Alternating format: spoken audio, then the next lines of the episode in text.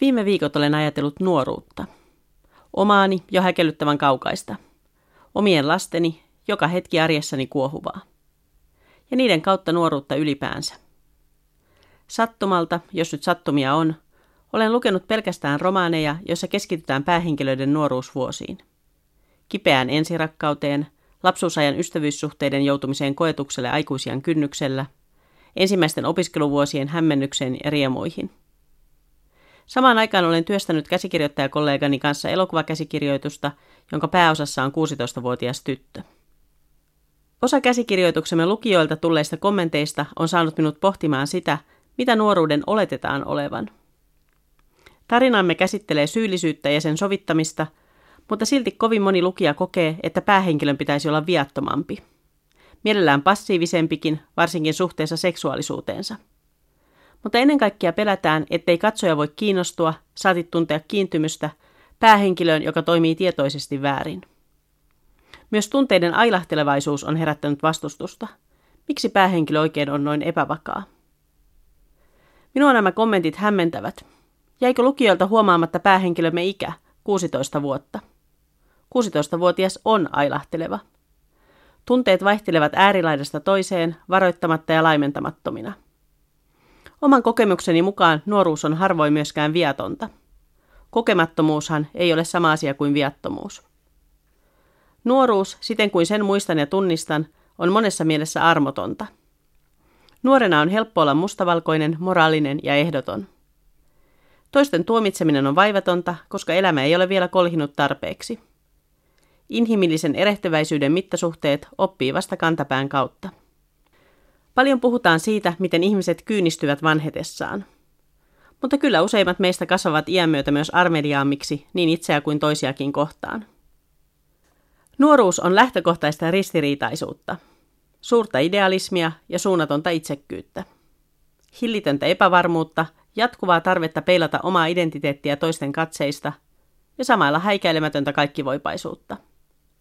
Huikean kirkkaita värejä, hehkuvaa valoa tai pohjatonta mustuutta – mutta vain vähän sävyjä. Kaikki on kovin teräväreunaista. Olen miettinyt paljon myös sitä, miten nuoruus näyttäytyy elokuvissa. Vaihtoehtojahan riittää, sillä elokuva on aina ollut nuoruutta ja kauneutta palvova taiteenlaji.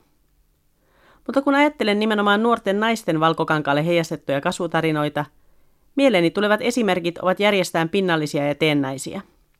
Kaunisteltuja tai rankistelevia.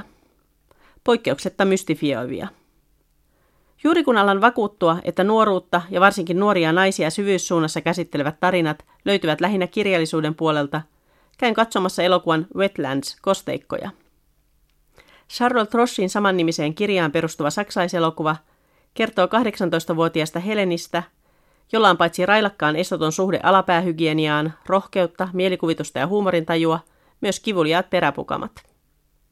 Peräpukama leikkaus muodostaa tarinaan puitteet, joissa seurataan Helenin suhdetta parhaaseen ystäväänsä, lapseista toivetta saattaa eronneet vanhemmat yhteen, sekoilevaa hauskanpitoa sekä ihastumista sairaanhoitaja Robiniin.